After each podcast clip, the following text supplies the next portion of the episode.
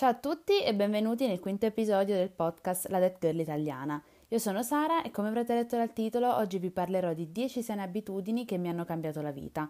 Vi anticipo che sono tutte piccole azioni che a volte potrebbero sembrare anche banali, ma che nel complesso vi aiuteranno a raggiungere la versione migliore di voi stesse. Prima di iniziare vi ricordo di seguirmi e votare cinque stelle se il podcast vi sta piacendo e mi farebbe tantissimo piacere se mi scriveste su TikTok cosa ne pensate. Come al solito vi lascio il link del profilo in descrizione. Oggi è primo settembre, come ho già detto nello scorso episodio, per me questo mese è come gennaio, nel senso che è quel momento dell'anno in cui puoi tornare alle tue routine e alle sane abitudini dopo l'estate. Quindi, se stavate cercando un segno e l'ispirazione per iniziare al meglio settembre, questo episodio fa per voi. Abitudine numero uno che ho incorporato nella mia quotidianità è fare planning. Ragazze, se ancora vivete senza un'agenda, è il momento di cambiare la situazione. Io lo ammetto, sono un po' fissata con l'organizzazione. Tutte le persone che mi conoscono potranno confermare. Ora, non vi sto dicendo che anche voi dobbiate diventare come me, anzi, io stessa sto lavorando sull'essere un po' più spontanea e flessibile.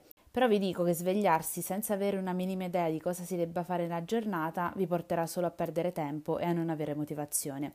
Quindi, comprate quell'agenda, scaricate un'app o usate le note del telefono e pianificate. Se vi piace potete mettere anche dei quadratini di fianco ad ogni impegno della giornata in modo da poterlo segnare con una X quando li avete completati. Questo aiuta un sacco se volete sentirvi più produttivi. Abitudine numero due. Non controllare il cellulare appena sveglia. Ma perché una cosa così piccola come non usare il cellulare appena sveglia mi ha cambiato la vita? Per due motivi. Primo, non mi fa perdere tempo stando a letto. In questo modo ho più tempo da dedicare alla mia morning routine, ai miei impegni e alle mie passioni. Il secondo motivo ve lo spiego con un esempio concreto di quello che succedeva a me, soprattutto in estate. Io la mattina mi svegliavo, entravo sui vari social e vedevo le storie delle persone che erano andate a ballare, erano in vacanza, sembrava che tutti stessero vivendo delle vite pazzesche, tranne me, che la sera prima avevo fatto skincare, avevo letto un libro e mi ero messa a letto alle dieci e mezza. E da lì mi partivano tutta una serie di pensieri negativi. Guarda quanti amici hanno loro, io non ne ho, guarda come si divertono loro e invece sono sola. Quindi io iniziavo la giornata già con una mentalità negativa prima ancora di iniziarla a vivere la giornata. Da quando ho smesso di guardare subito i social e paragonare la mia vita a quella degli altri, io mi sveglio con un atteggiamento completamente diverso. Ricordate che le persone fanno vedere sui social quello che loro vogliono, quindi paragonarsi non ha senso e non vi porterà a nulla se non insoddisfazione. Abitudine numero tre, smettere di parlare male di me stessa. Io sono da sempre stata la peggior nemica di me stessa e sono sicuro che questo sia capitato a moltissimi di voi che mi stanno ascoltando. Sono sempre stata la prima a buttarmi giù, a non credere in me stessa, a dire che tanto non ci avrei fatta a raggiungere determinati obiettivi e a criticarmi. E le critiche riguardavano tutto, dall'aspetto fisico alla mia personalità. Ma poi, come se criticarmi cambiasse effettivamente la situazione. Se anche voi siete i vostri peggiori nemici, voglio che da oggi facciate questa cosa. Ogni volta che vi trovate a parlare male di voi stesse, rimangiatevi nell'immediato quello che avete detto. Vi siete guardati allo specchio e avete detto «Ma quanto sono grassa?» Benissimo, rimangiatevelo all'istante, all'istante, e sostituitelo con un bel «Ma sai che oggi sto proprio bene?» Sappiate che la critica costante non vi porterà da nessuna parte. Perché se voi vi percepite in un certo modo, le persone vi percepiranno allo stesso modo, perché quella è l'energia che trasmettete e perché quello è il modo in cui vi comporterete. Vi sentite la persona più brutta e antipatica del mondo? State sicure che vi comporterete come tale. Se invece iniziate a parlare bene con e di voi stesse, anche l'energia che trasmetterete diventerà più positiva. Abitudine numero quattro, bere, bere, bere. Sappiate che per me bere è una cosa difficile, io ci devo letteralmente pensare, non è una cosa che mi viene spontanea. Se non mi ci concentro potrei tranquillamente arrivare alla sera con mezzo litro di acqua bevuta nell'intera giornata. Alcuni trucchetti che vi propongo, se anche voi come me avete difficoltà, sono intanto utilizzare quei bicchierini di vetro con la cannuccia. A me aiuta un sacco perché me lo tengo vicino mentre studio o faccio altro e un sorso di qua, un sorso di là, alla fine arrivo ad un litro e mezzo. Poi vi consiglio anche di tenere traccia dell'acqua, magari sull'agenda scrivete ogni giorno quanti bicchieri avete bevuto.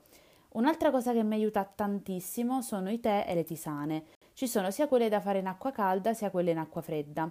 A me servono da bere la mattina perché è un momento della giornata in cui il mio corpo, non so perché, non accetta l'acqua.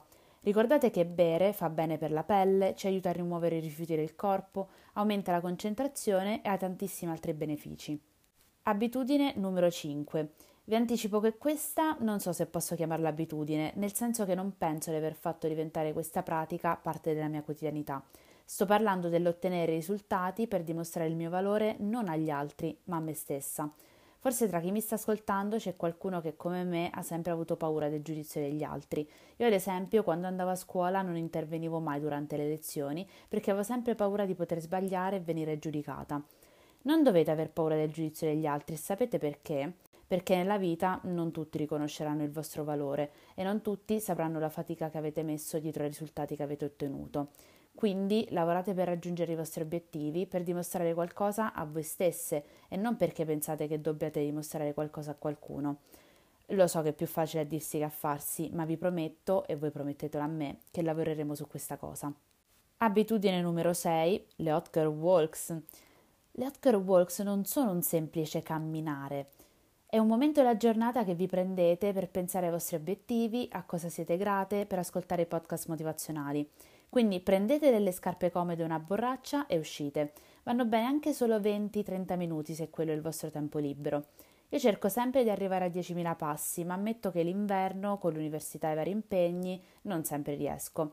Però cerco sempre di uscire almeno una volta al giorno. Stare all'aria aperta mi aiuta tantissimo a liberare la mente.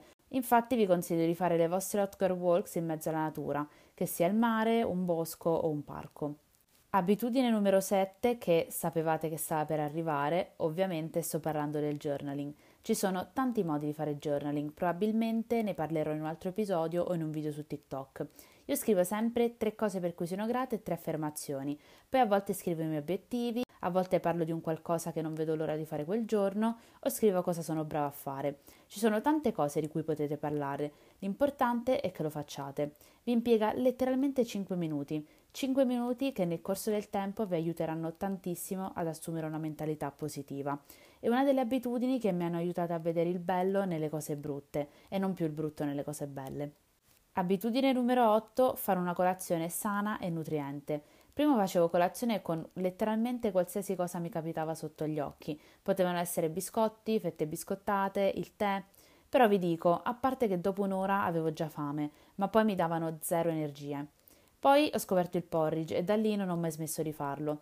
Io di solito metto tre cucchiai di fiocchi d'avena, aggiungo una bevanda vegetale, che può essere di soia, d'avena, quello che trovate, e metto a scaldare in un pentolino per circa cinque dieci minuti a fuoco basso-medio, fino a che non diventa una cremina.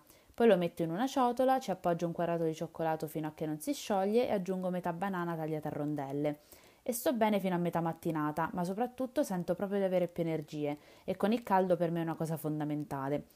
Ovviamente mi concedo anche le colazioni al bar, però comunque per le colazioni di tutti i giorni il porridge mi piace tantissimo, quindi provate anche voi a trovare una colazione nutriente.